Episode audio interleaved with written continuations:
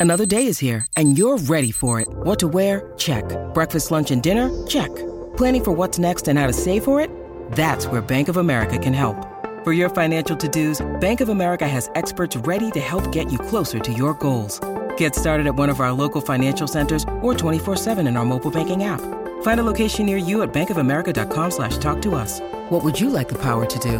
Mobile banking requires downloading the app and is only available for select devices. Message and data rates may apply. Bank of America and a member FDIC.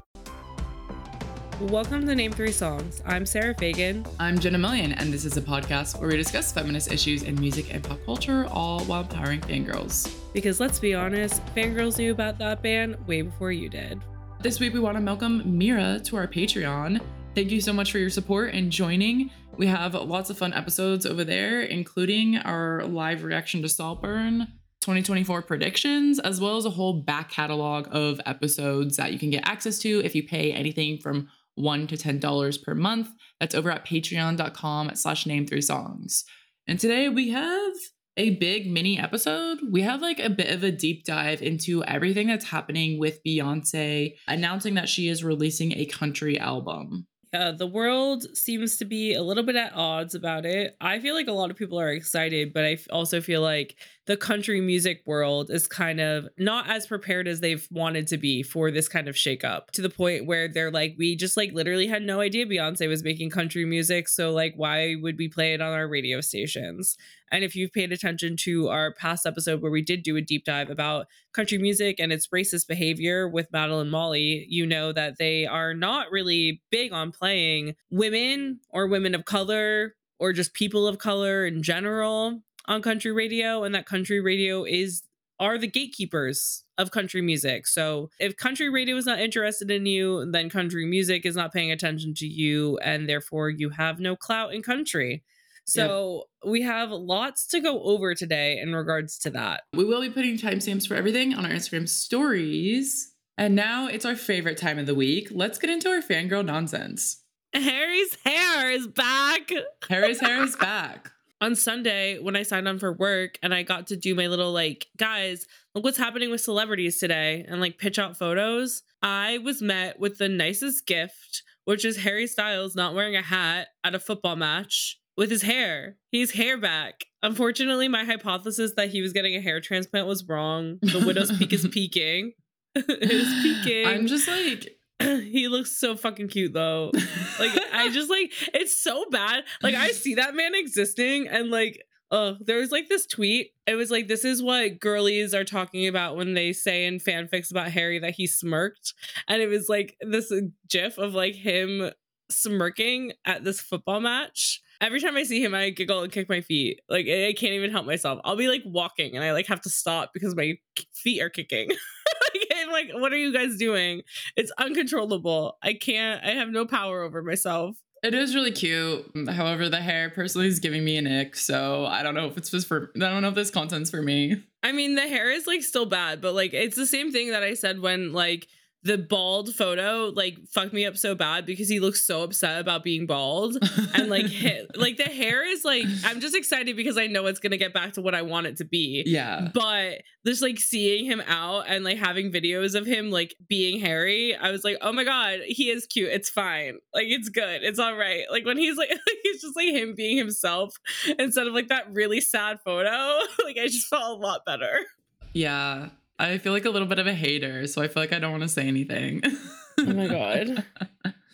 I'm sorry. I, lo- I love Harry Styles till I die. No, that's no. We all love Harry. I just I'm not this haircut. No, he needs. He I don't want to look back. at it. I don't want to look hair- at it. the haircut is giving businessman, but I am happy that it's, it's coming. That it's growing back. British businessman who watches a lot of football is what it's giving. Like I, I, I saw it and I was like, oh, he looks like Jude Law. Negative. Mm. mm. Yeah. Like he's I don't like, like, the spike. The spike yeah. is it's weird. But I feel like that's like when a girl's growing out like a bob. I feel like that's what I feel like that's the boy version. Yeah. Like, that's what it has giving. to be done. There's not a lot you can yeah. do with that length. Well, okay, he'll get there.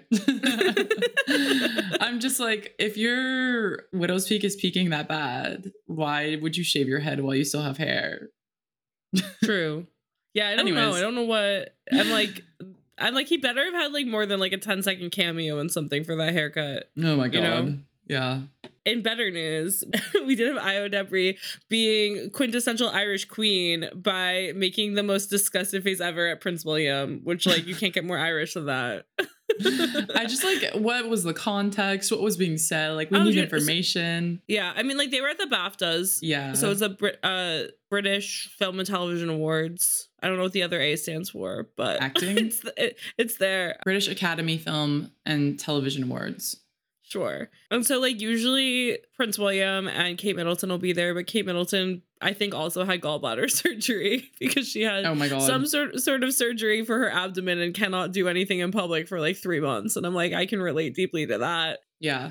It's just so he funny because like himself. yeah, he's like trying to tell a joke or something and none of the women in this photo look pleased. and it's so funny. Okay, so there was a Daily Mail article that said awkward guffaw for Prince William as he tells actress who won BAFTA for harrowing coming of age film How to Have Sex, which ends with her being raped, that making the movie, quote, looked like a lot of fun, but admits he Oh. hadn't seen it yet. so,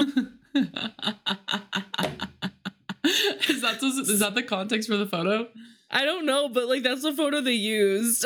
Oh Like, my god. So I just feel like he probably said something like really, really dumb. Yeah, probably. We love that Ayo has no poker face. I know. If She's anything, like an she's choosing comedic relief for all of us. Oh, I just feel like everything she does is a piece of performance art, including meeting Prince William, where I it's agree. like she had a plot in her head of like what was gonna happen, and she's like, "I'm going, I'm going with it." like I that's think just how she's I imagine she functions. yeah, th- I think she's also just like one of the like I was talking about this earlier with mm. like boygenius on the at the Grammys being like they're not Yeah. like they're fa- they're famous they're like famous ish but like not assimilated into celebrity Yeah, culture yeah. and that's how I feel about like Ayo. She's like never gonna do that. she's like, "They, they fucking love me anyway. Like, why should I?" Yeah, And, exactly. like, that's how I snaps feel. to that. That's Like, what I, think love she thinks about all of this. As she should. She's the people's princess. Truly. Another people's princess, Dua Lipa, who can do no wrong, continues to give us the same song over and over and over. Training season is out now. I think a lot of us did a double takes of was this not just Houdini? We of course love the song. Like I said, she can do no wrong. I just think it's funny that she was like, for this new era, I was really inspired by 70s psychedelia. And I'm like, then why Where? is this like the same album that you just made? Like, I mean, everything Dua Lipa puts out is going to be perfect, amazing. I will watch the music video 300 times for no reason other than support. Um, exactly. We love her. like, We love if She her. told, if she told me we were going to war, I'd be like, "What? What weapons do I bring?" Like, I would I be will there. say her performance at the Grammys was really great, and her dancing I give an A plus because I said that I said this like kind of a hot take before, but like the music video for Houdini, I was like, Mhm. it feels like she was trying really hard to dance, but her Yeah. performance at the Grammys felt like she was a lot more comfortable in it. So Yeah, I mean, I feel like people have been so mean about her dancing throughout her whole career that she must have like so much anxiety I'm sure, and like yeah, I can and I feel like when you do a live performance, there's like that part of you that's like this can this is only happening once, like whatever happens happens, like you just like get to that point. Whereas like I feel like recording a music video, you have so many options to redo it that I feel like she's probably so up her own ass about it. yeah, yeah. And that's and I feel like it definitely translates because like some videos it's not as bad, but like most of the time, comparatively speaking, like between her live performances and videos, like the videos always feel like she like was really being mean to herself about how perfect it had to be. And Yeah. then it's like not. But I do think it's funny because like my whole entire TikTok for you page is just people being like, what spell did Dua Lipa put on us? yeah, yeah. she also she has not she has not ever gotten a number one song on the Billboard charts, which is kind It's of like wild. shocking to me. She's had five top ten hits and a total of 21 songs on the charts. But it's just crazy because like I did also saw a TikTok talking about this, and someone was like, she's kind of like a sleeper hit where like the song will be popular like a while after it's already come out. Um, and it's just like I just feel like it's just enjoyable pop music. It's not like doing anything revolutionary, but it's also not Yeah. bad. Like, and I feel like for that reason, like she's kind of in this like safe zone of like not Mm. pushing the boxes or not pushing the boundaries. And I think because of that, she's just like a she just makes pop music and we like it. Like, you know, it's not that deep. yeah, it's just like Dua Lipa will always be famous. But also, like the thing that I do find really interesting about her is like she is like on the cusp of an A-list. Like she's born, she's basically is an A-list celebrity, but like we don't really know that much about her. But also at the same time, it's like she's like one of the more politically active Yeah, she is. celebrities but like i feel like it's all so under the radar Yeah, how yeah. much she does and like Yeah. cares about and i'm like this is both impressive and terrifying because Well, like, also, like she has her room service podcast, which like has over a hundred episodes. Like this, she, I think she announced she like hit a hundred episodes or something. I was like, what do you mean? I was like, who listens to this? Who knows about this? I, I, I like the other day. I what is she not, inviting us on Not the other day, but like a month ago, I saw that she had Jennie from Blackpink on, and I was like, yeah i, I was like, wait, what? And I went, I looked up her podcast, and I was like, what the fuck? I was like, she actually think- like I yeah. knew she went announce. I knew she announced it like years ago, but like. I had no information about it in like the two year time period from when she announced it to when I saw Jennie from Blackpink was on it. Like none. Yeah, and then the only like- other like headline I saw about it was when she interviewed what Tim Cook and asked him about exploiting children oh yeah yeah, yeah for yeah. like mining whatever is in the iPhone. Yeah. She was girl she's bossing. wild she's wild i'm obsessed with her like everything she does is star-stopping amazing give her a nobel peace prize like but it's just it's just so funny because I'm like she seems so I think no nobody really like knows about that. Everyone's just like It's like Dua Peep in her vacations, and I'm like, you mean Dua Lipa, the political activist? yeah yeah yeah two there's two versions of her you know depending on how much you know about her. But in in more serious fangirl nonsense, we do have once again red carpet reporters just like being fucking bad at their jobs and leaning too far into like, oh, we're gonna fangirl with the celebrities on the red carpet when like that's not their fucking job or their business to be doing. As I said the last time we discussed this, there is a time and place for like BuzzFeedy interviews. And that is when the celebrity is briefed that they are going to be answering those types of questions and doing those types of things and like have time to prepare. I am possibly the world's worst journalist because I have, have never in my life wanted to catch a celebrity out by making them uncomfortable and like forcing them or trying to get them to answer something I know that they're not going to want to talk about. But I just feel like there is a time and a place for weird questions, and the red carpet is not the time or place Right. for that because you get such limited time with these celebrities and i know people want like bitey pieces to like go viral on the internet but it's so easy to ask like a thoughtful question that will get a good answer than to ask like a fucked up question that'll Yeah. get an answer or a question that you know is going to like make somebody a little uncomfortable or whatever and so like uh, the smaller of these two grievances that have happened recently was on the Dune 2 red carpet some podcast or like platform called Brut America had a spot on the Dune 2 like red carpet and we asked Timmy like was it strange for him to kiss Zendaya because they've been friends for so long? And he is like well we've been friends for so long and we know that it's acting so what's the big deal? And like you could tell he was kind of like why are you wasting my time with this question? And I just feel like that's such a weird thing because obviously they're trying to be like stir up drama like whatever you know what I mean? Like that's that's such like a baity question where it's like the only answer to it is to be like It's my job.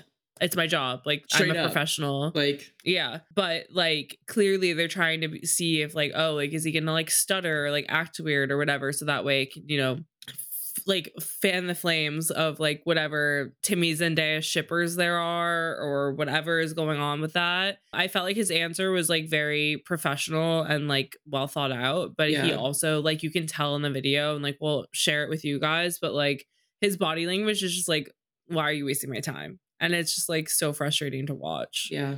And so like that was like one example, but like the more prime example follows with like the conversations we had after the Golden Globes where I was like it's really unprofessional and disgusting that these red carpet reporters were asking like Margot Robbie like, "Oh, what does this candle smell like?" And she's like, "Oh, it's beautiful." And they're like, "Oh, it's Jacob Elordi bathwater." And I'm like, "You're making Margot Robbie smell a candle that's supposed to smell like Jacob Elordi sweat and cum. Like, what are you talking about? Like, disgusting. Andrew Scott was stopped on the red carpet and he is at the, he's attending the BAFTAs because the film All of Us Strangers that he was in was nominated for best British film and his co-star in the movie Paul Mescal was nominated for best supporting actor. And so he is part of a nominated movie and his co-star that he's acting directly across is nominated for best supporting actor. And the BBC of all places stops Andrew Scott and is like, "Oh, you're you're Irish. What did you think of fellow Irish actor Barry Keoghan and his new dancing scene at the end of Saltburn?" And then like there's like two presenters there, both like adult men. Like one of them like looks very old. And they're like, "Oh, but like no spoilers, whatever." And Andrew's like clearly very uncomfortable and he's like, "I mean, Barry's like a great actor, like whatever." He like looks like confused. And then the older presenter is like, and there's been like talks about prosthetics. Like, you know Barry quite well. And Andrew's like, Are you fucking joking? Like, he doesn't like curse this man out, which I think he should have, but he like literally just looks so baffled, so frustrated. Is like, Why are you asking me this? Like, what is happening here? And he just like walks away. It's like a 25 second clip. And it's just like so unhinged watching this and so uncomfortable because it's like, you have a man who is in like a heartbreakingly beautiful film in front of you that's nominated, you could ask him anything. Literally, you could have asked him, like, oh, what was it like having intimate scenes with Paul Mescal, which is just as, like, you know, weighted of a question. Yeah. But, like, fucking relevant to why he's there. Yeah. And like when he initially is asked, like, oh, you know Barry well, like at the beginning, like Andrew's like so excited about it. And like the change of mood the second that this guy is like, oh, well, that scene is jarring. Like he was not expecting this at all. And it's just like, I just feel so bad for him. Because also to me, I'm like, you're asking a gay actor to respond to you about a fellow actor's whether or not he believes that his dick is real in the movie. Like, be fucking for real. Like, it feels homophobic. It feels disgusting. Like, everything feels bad. Yeah, I, I he looked so uncomfortable. I mean, he basically was just kind of like sh- like laughing, but shaking his head and like trying to move away from him. And at the end, he finally did just kind of walk away but was like in the end i don't think the interviewer got the hint that he was being so fucking rude. I don't know what it is. Like it feels like the clickbaitification of all of our brains collectively. Like yeah. i don't know that i have anything new to add other than it's just like putting celebrities in a place and on a level that they're not supposed to be at and like also at a time and place when they're not supposed to be there like yeah. at an award show accepting an award for their career for the work that they've done and it's being reduced to this is just like like the fact that this keeps happening it's not just been an isolated incident like people in literal different countries different interviews in different countries are all doing this is kind of fucked up. Yeah yeah and especially like seeing bigger legacy publications, like more well respected publications, like these people who have been doing these jobs for literal decades, probably, like reducing themselves to asking these questions. It's like, number one, think higher of like consumers. But number two, like you've been doing, you've been in this field long enough to have like the critical thinking skills and journalistic integrity to like not ask fucked up questions. All of it's gone out the window. Yeah, and it's like put yourself in their shoes for a second. Like you're standing there asking them to like sexualize like their coworkers them to their face. Yeah, you're acting as if they're not people. Yeah, and it's just like it's so disheartening and frustrating, especially like when there are so many people who could do a, such a better job, like out there and available, and yet they're like putting people on these carpets and like allowing them to ask these questions and like some of these people are just like well i've been around for so long like i can just get away with this basically is what it feels like and it's just like it's so icky and horrible and like so many celebrities already don't like doing press enough and so this is just going to like bring us into this world i feel like where more and more people are just saying no to doing press yeah. and like that's not a world we want to live when in the media is already hurting. Yeah exactly and also on top of that it's like we already live in a world where like certain celebrities control their narrative so strongly and it's like so boring. And so to see situations where like celebrities are actively being made to like hate the media more, we're never going to know anything about anybody ever again. And also like Jenna said, like journalism is already something that feels like it's being slowly chipped away at. And so when shit like this happens, it's like, what's the future of media going to look like when people still think that this is acceptable. So, in getting into the bigger discussion of today, we've been thinking a lot about Beyonce announcing her country album. As you guys know, last week we did like our fangirl nonsense reactions. But I felt like there was going to be a lot of think pieces and op eds coming out this week about Beyonce's album, which is true. Our episode, The Fight for Intersectional Feminism and Country Music, with special guest Madeline Molly, really dives into a lot of the history of country music. And we're going to kind of like recap some of that. But if you want like a bigger dive, definitely go listen to that episode. Because essentially, as we all know, country music is super, super, super, super white and mostly male. So when yeah. you have Beyonce, who is arguably the biggest artist on the planet, who is black and a woman, going into make country music, obviously there's going to be a lot of backlash, discussion, and just like general conversation happening around this. And so we want to kind of dig into, kind of do a little bit of our kind of old format episodes, digging into some of what's been going on, some of the history, and like why this all makes sense for Beyonce, especially because she is from Texas and I think it's one of those yeah. things where it's like she's been doing pop and R&B commercially so long but it's like she's always had her Texas roots and I think I feel like there are going to be some people in the country music community basically doing to her what they did to the chicks which was shut up and sing Hey, it's Kaley Cuoco for Priceline. Ready to go to your happy place for a happy price? Well, why didn't you say so? Just download the Priceline app right now and save up to 60% on hotels. So, whether it's Cousin Kevin's Kazoo concert in Kansas City, go Kevin, or Becky's Bachelorette Bash in Bermuda, you never have to miss a trip ever again. So, download the Priceline app today. Your savings are waiting. Go to your happy place for a happy price. Go to your happy price, Priceline. When you need mealtime inspiration, it's worth shopping Kroger, where you'll find over 30,000 mouthwatering choices that excite your inner foodie. And no matter what tasty choice you make, you'll enjoy our everyday low prices, plus extra ways to save, like digital coupons worth over $600 each week. You can also save up to $1 off per gallon at the pump with fuel points. More savings and more inspiring flavors make shopping Kroger worth it every time. Kroger, fresh for everyone. Fuel restrictions apply. I mean, it definitely is like a big move for Beyonce to be doing this. I think it's really powerful. I think like again, so basically like my personal opinion on things. It's like my thought process based off of like what we know about Beyonce, what we know about country music because like just to paint a little bit of a picture, we do have some tweets from Dr. Jada E Watson on Twitter like from tw- this one's from 2021 where she said that songs by BIPOC women received just 0.06% of airplay in the last two decades in regards to country music stations, which is like a crazy low amount. And in 2018, Dr. Jada E. Watson also shared that female artists entered the new millennium with 50 songs, so 33.3% on the year end country airplay reports, and declined to just 17 songs, 11.3% in 2018 over a period of 19 years, there is a 66% decline in the number of songs by female artists on country radio. The trend shows significant decline for women, strongly pointing to the self fulfilling nature of gender based programming. 19.6% of the songs on the weekly reports between 2002 and 2018 were by female artists.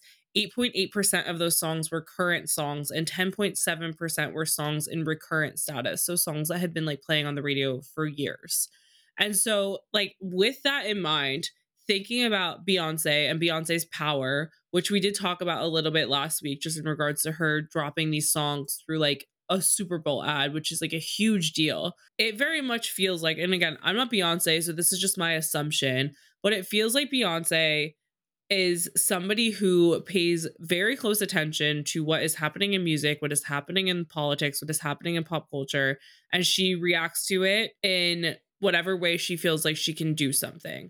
Because I was looking back on like our episode with Madeline Molly and just facts in general. And in 2021, Mickey Guyton, who is a female black country singer, was nominated for Best New Artist for in, at the Grammys. And then in 2022, she was nominated for multiple country music specific Grammys.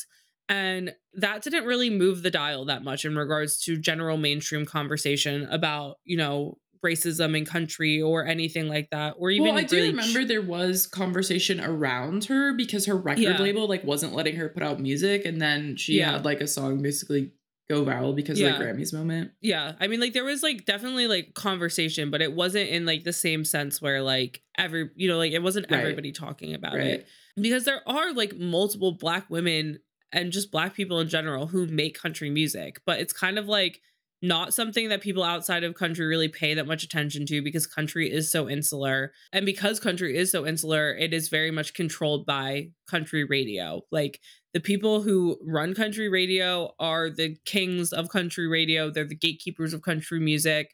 Like they control everything. And so, in my mind, with like what Beyonce is doing here, it's like, okay, well, I've seen that you guys aren't letting my people reclaim our music because as we talked about in every every background episode we've ever had about music most american culture comes from the black people who were forced to be here. So much of it was stolen from them especially when it comes to music especially when it comes to country and rock music. Like so many of the sounds and the way that we write lyrics and all that stuff came from black people came a lot from black slaves in America. And so it feels very powerful for Beyonce, who is from Texas, to like reclaim something that is from there, from black people from the South. Right. When like white people have been trying to change the narrative about where country music comes from and whitewashing it for so many years where it's like to the to the point where when most people th- that aren't from the south think about the South of America, they think like redneck white people when like that shouldn't be like the correlation to the South because that's not what it is. And so I think like there is a lot going on here and it could hopefully start to push the dial but also again with how gatekeepery the like the controllers of country music are are we actually going to see anything change even if like country fans are willing to accept Beyonce's music as country music because even with her song Daddy Lessons from Lemonade, like every article I've read, and even after listening to the song, it's like that sounds like a country music song. But country music did not accept it as a song, as a country song. The Grammys didn't accept it as a country song. So it's like, what's going to happen when her music like the whole album is country. Like, are It they just going to be like, Yeah, it feels Well- like the country music industry does a lot of jumping through hoops to purposefully exclude people like Beyonce. Um, yes, anyone who's not white and mostly Yeah. is not a man. And we've seen it historically, like with the chicks and the shut up and sing thing, and Maren Morris saying she wants to leave country. And I think, you know, you mentioned like country tends to be so insular. And I think, you know, even just like as a general fan of music, so many people say, yeah, I'll listen to anything but country. And I feel like Yeah. it's so alienating because the idea, the like general connotation of what country music stands for from an outsider is literally just like conservative white people who are not accepting. And Yeah. it's like, if you look at what the industry is, it largely is that. And so I think it's been really alienating Mm. to a lot of people and people who grew up in the South who don't have that same backgrounds, people who grew up with their grandparents listening to this, or who grew up Yeah. going to church, or like what whatever it is, whatever number of reasons of like, or you're born in the South and then you moved elsewhere because you didn't want to be around that. Like, I think there's people where it's like, and this is me sp- speaking from personal experience of growing up in Texas, being like, I fucking hate Texas with every fiber of my being to like within the last year as an adult coming to realize there mm. are certain things about Texas culture that I can appreciate and, and can participate in, even Yeah. still having the morals and values that I have, even knowing that I might walk into these establishments meeting people who have the same feelings as me and also people who don't. Like Yeah. it's inevitable. Like I even though I live in Austin and Austin can be a bubble, like those people still exist. But it's like there's an aspect even for me of nostalgia of growing up and going to family gatherings and country music being what we played while we were swimming in the pool and doing our barbecues and like all this stuff. And so I think for a lot of people it's like there's probably a large portion of people who have been alienated from country music because they Mhm. felt like they weren't welcomed and they weren't. yeah, And so I think like Beyonce stepping into this category is very much her doing a reclamation of country, of like what her ancestors have done, of being from Texas, of being the most famous artist. And like Sara and I were kind of talking about this before, and we're like, it's sad that the change cannot come with from within. But when you Yeah. look at the statistics, like we just read you about country radio, and country radio really, really, really drives the industry itself. How could there be change? Yeah. How could there be change when 0.06% of songs being played on the radio are BIPOC women? Like Yeah. their voices are so small in comparison to the people with power that Yeah. it's like, yes, like people like they're, they're there absolutely have been people fighting for years and years and years. Yeah. This has been going on forever. And like when people like Mickey Guyton have a chance to have a mainstream platform and be able to speak up for it, everyone's like, damn, we should like think about this. But then it's so, but then it just goes back to who cares about country. Yeah. Um, and so I think with someone like Beyonce using the power she has to shine a light on this, I think there will still be Beyonce fans who enjoy the album who still don't care about country. But I think there will also be a lot of people who have those experiences of feeling alienated now being able to enjoy something for them. And also, Beyonce is such a great advocate and like actually puts in the work of finding black artists who have been doing this for their whole careers to invite them to play Yeah. on her record. So it's like she puts in the work and I just hope that at some point there's either like a video or a speech or an interview she does where she sheds more light on this because like her just doing it alone like people journalists have already done the work of digging up Yeah. these names to like talk about it but I just hope that she does something a little bit more vocal in that regard. Yeah, because it's like the work itself is incredible, but I think like the icing on the cake is, you know, really showing and like uh platforming these people in Yeah. more ways than just having them feature on the music. But there was this really amazing article by Taylor Crumpton in Time called Beyonce has always been country. And there was one point that she made here that I found really interesting about Beyonce's mom, Tina Knowles. So Taylor writes, Tina Knowles was born in Galveston, the birthplace of Juneteenth. By birth, she, as in Beyonce, is connected to the first generation of Black people in Texas who were freed by General Gordon Granger's orders on June 19, 1865. That is a unique experience that cannot be manufactured by a songwriting camp in Nashville or can be replicated by a white country music star born above the Mason Dixon line or outside the United States. And I just like think it's so interesting again, where it's like white people in country music have done such a good job of like whitewashing country and like the history of this stuff.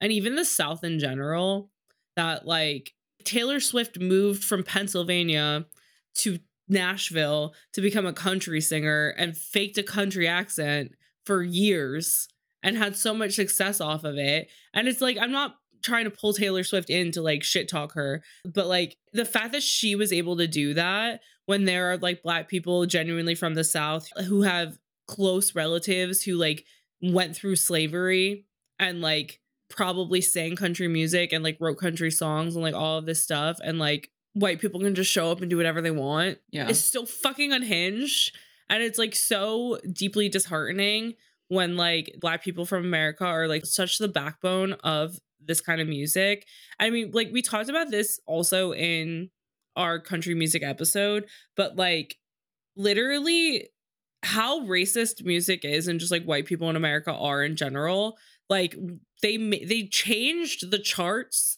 to have it be hillbilly music and and race music in order to separate what White color of black skin artists. yeah like what Yeah. color of skin people had who was making music Yeah. and they literally just referred to anything sung by a person with dark skin as race music yeah. like it didn't matter how different the genre was or what was going on. They just threw it in this race music category.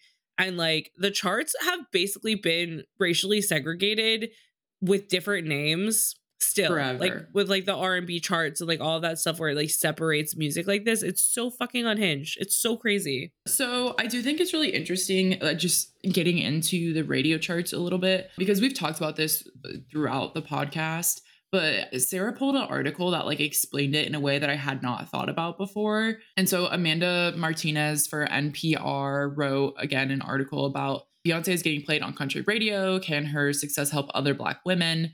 And Amanda interviewed Amy Coddington, an assistant professor of music at Amherst College and the author of the book How Hip Hop Became Hit Pop, Radio, Rap, and Race. And Amy Coddington says radio isn't music, radio uses music. The whole point of playing music is to cultivate a certain demographic. And then Amy goes on to explain that, in other words, radio formats have primarily been defined by sonic boundaries, but by specific audiences that the stations and their advertisers want to target.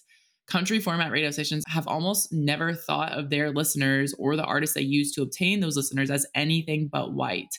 And then kind of goes on to talk about radio formats and like literally all this is based on ad- well, yes, racism, but also advertising of like no, we can't have a platform that like champions people of color and women in this genre because we want to speak to only white men of a certain like economic bracket. Like that is wild. It's giving Condé Nast purchasing Pitchfork and being like, we want access to the millennial white men who read this site. Yes. Like that's Yeah. literally what it's giving. Yeah. It's just so frustrating because like to go into like deeper context in that Amanda also in this article wrote despite the genre's multiracial roots country music has always been marketed with only a white audience in mind. When it was first invented as a marketing category in the 1920s it was sold as hillbilly and old time music and was associated with a white rural and southern audience this category was established alongside the creation of race records which were was designated for black artists and consumers by the 1950s, format based radio emerged as a new marketing technique to attract specific listening and audiences. And this is really interesting because if we go back to Taylor Crumpton's article in Time, Taylor like fin- basically like finishes her article by saying one of the biggest lies this nation has ever told is that black people are not country, that they do not live in quote unquote small towns, despite what Jason Aldean says. Black people have always lived in the country. It is where we prayed, it is where we sang, it is where we worshiped. To be black and country is to undo the historical narrative that has been told to you. The plantation is not the nucleus of country identity, it is not the totem of the South. Knowles Carter's presence in country music is signaling the birth of a new era, a renaissance, if you will. It is time for the institutional oppressive regimes of country music to be removed and for those who have continued to carry on the legacy of country's music heart and soul to be seated at the table. And I just felt Ooh, like those drop. two, le- yeah, like they're so a mic drop. powerful. And like this whole article that Taylor wrote is just like so incredible and so just like I'm sick of this and I'm going to be like honest that I'm sick of this while I'm writing this article and I think that that's also just like very such a powerful move to to do when it comes to journalism where she's like inserting her own feelings in the article I mean, because like a lot of people are afraid to do stuff like that yeah. and I think like it's just very powerful to not be afraid, especially when we are still seeing radio stations being like, we're supposed to play Beyonce. Yeah. I mean, well, also, Taylor is a black journalist from Dallas. So, like, Yeah. identity wise, very closely aligns with Beyonce. And I think it goes to show the importance of having representation, even in your journalists who are covering these topics, because a lot of the articles we pulled today were from people of color who are putting in the work to shine Yeah. a light on all of this. And I think it's amazing that she was able to share this digging up the history and also kind of what Beyonce is doing in her opinions in a publication like Time, which also like because I've just been following Taylor on Twitter. Tina Knowles like acknowledged her article and basically gave her a shout out and said thank you on socials. And so I've Hmm. seen like Taylor like having a really big moment this week, like getting her flowers and everything. So I feel, you know, even the Knowles family is acknowledging the work she's putting in. But I mean, a lot of the ideas that she brings up here, even, you know, the aspect of people feeling, people who grew up in the South feeling alienated from mm. country music is bringing up a lot of really great points of, you know, with Beyonce's Renaissance, like her doing a dance record, which is also a genre that's like in the public eye is very white. But if you look at the history and you look at the roots, there's always been people of color in it. There's always been Yeah. queer people in it. And then Ta- also Taylor, like a year ago, predicted that Beyonce was going to do a country album for Act Two, which is Mm. wild. And then Yeah. with people speculating about rock, like now it's starting to paint this bigger picture that makes a lot more sense of Beyonce using her power to go into spaces and saying, this is for us too. Yeah. I mean, like, there's just so many layers to like what Beyonce is doing right now and like how much it could potentially change like music listenership and the industry as a whole. Because, like we were saying before, it's like this whole thing of so many people are like, oh, I'll listen to anything but country because country feels like a genre of music that is telling a lot of people in the world that it is not for them Yeah. um based off of like what is popular but like if you dig into it and you find these other artists who are making country music based off of like the roots of country music and like the storytelling that country music is based on like there is so much available to people that is like the most similar thing i can think to is like folk music of just like the style of storytelling that you can find in like not racist country music.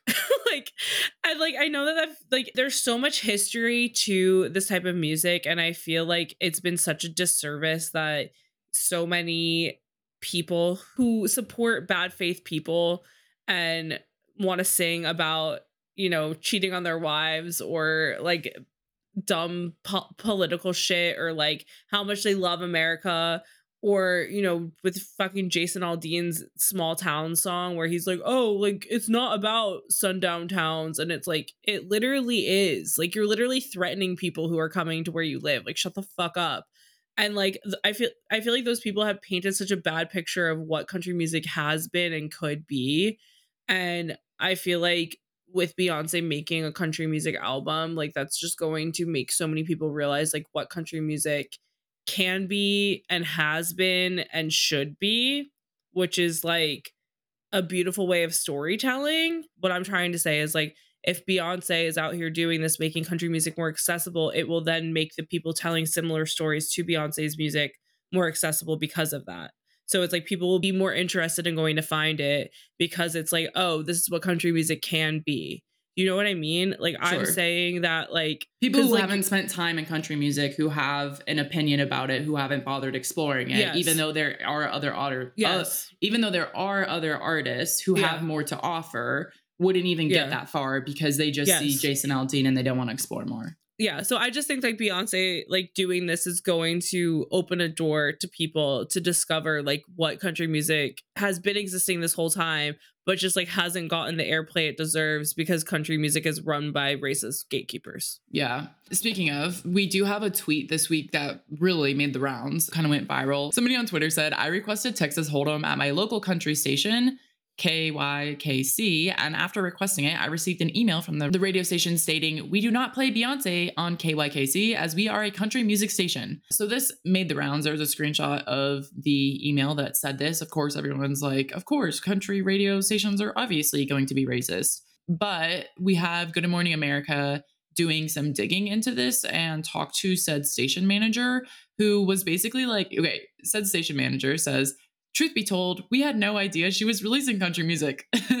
Adding on top of that, we didn't even have the song. We are just a small station that isn't serviced by the big record labels and that they really do love Beyonce like I'm gonna give this person the benefit of the doubt that they had no clue what the fuck was going on. But it is also true that Beyonce's songs didn't get service to radio until Tuesday, which was like two days after the songs dropped. Yeah. So somebody like immediately requested it. It's true that it like wouldn't necessarily be available to radio. The station manager went on to say that they received literally thousands of emails and nonstop phone calls for them to play Beyonce's new music. And after getting their hands on the song, estimated they've played the song seven or eight times a week, which he says is a little higher than normal. So I think, you know, in this single scenario, people were kind of latching on to of like, look, radio stations are going to be racist, but I think like we need more context of stations across America to get a big picture of like how this is really going to play out. Yeah. It's all really interesting because again, like most of us don't know how radio works and when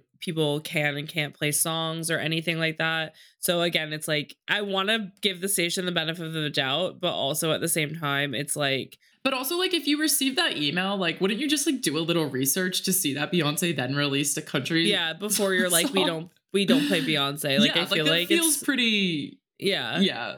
just like okay, like that's weird to say, but it's like okay, why would they be request? I don't know. In my mind, I'm like, why would they do be requesting math. it? You know, if there's like Googling. not yeah, I don't know. But there was some more interesting stuff in this article because they were talking about radio presenter Bobby Bones and he responded to like critics having issues with Beyonce becoming a country artist. And he brought up that like there have been multiple artists who were like non-country artists who've like crossed over into country over the years, including Kenny Rogers, Conway Twitty, and Darius Rucker.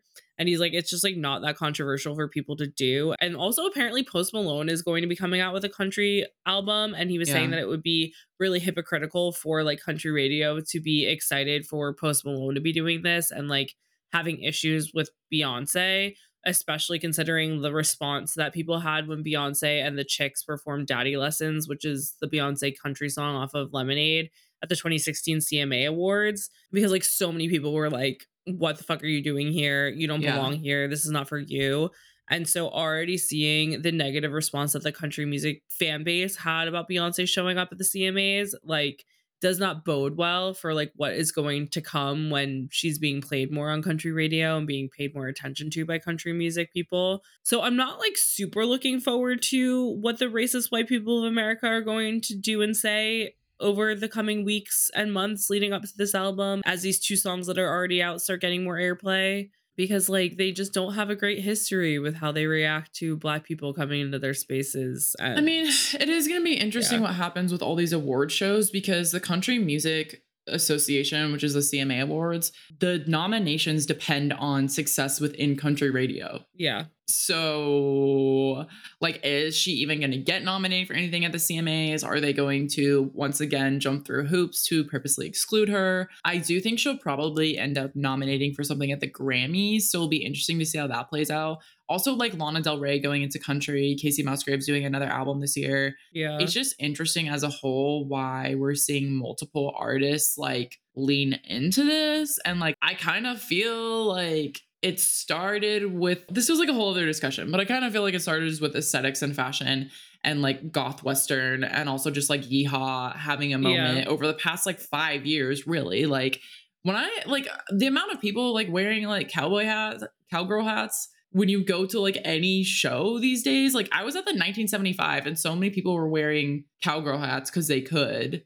And just like Harry, especially a Harry, like I look, I don't know. I, like, the whole like Harry Styles cowboy hat thing has never been more confusing to me my whole entire life. Like I Yeah, was like, so- what what is happening? But I mean, here? like, I honestly think like Kacey Musgraves did a lot in kind of popularizing Yeah, the like kind of like the country. So I feel like the yeehaw aesthetic has like been here for like a second, and now artists are like, let's all lean into country, which I like. I don't know, but it's just like Post Malone and Lana Del Rey, like what they represent. They're both kind of like the outsider weirdo kids who like. I don't know what what Post Malone's politics look like whatsoever. Lana Del Rey, we know she like sometimes says good shit and sometimes like is fucking unhinged. And we're like, wow, Yeah. what are you doing? Shut up. But with Beyonce, and I, this is kind of the point we made earlier, like arguably going to open up the genre to listeners who otherwise wrote off country music and therefore helping create change within the country music bubble. Yeah. I mean, we have a lot to look forward to, both positive and negative, I think. I think it's all going to be very interesting to like keep an eye on. Um definitely I think we're going to be having more discussions about this as time goes on and we see like the bigger reaction like I said earlier. Yeah. And I'm sure you guys also have like lots of thoughts and feelings because I know we're all kind of like in the same world of the internet seeing a lot of similar reactions to stuff so we would love to hear your guys thoughts and feelings on everything because i'm sure you have them so you can find us on social to have those discussions we're at name three songs on all platforms as per usual if you have any beef love grievances you'd like to send our way i'm at sara underscore feigin on all platforms and jenna is at jenna underscore million so, with all that being said, thanks for joining us this week on Name Three Songs. And until next time, never let anyone make you feel bad about your favorite band. And remember, you're never too cool to listen to Beyonce's country songs. Don't forget to subscribe to be notified when each episode comes out and leave us a five star review. They really help. If you want to find out more about any of the sources we referenced in this episode, you can visit name3songs.com. Hey, podcast listener. Do you love talking about movies, music, TV, comics, and games? Then you should be listening to the Great Pop Culture Debate, back and bigger than ever for season 9. This season, the panelists discuss the best James Bond film, the best Elton John single, the best Nickelodeon original series, the best Batman villain, and so much more. Find the show wherever you listen to podcasts or head to greatpopculturedebate.com. More than 100 topics are already available. Subscribe today.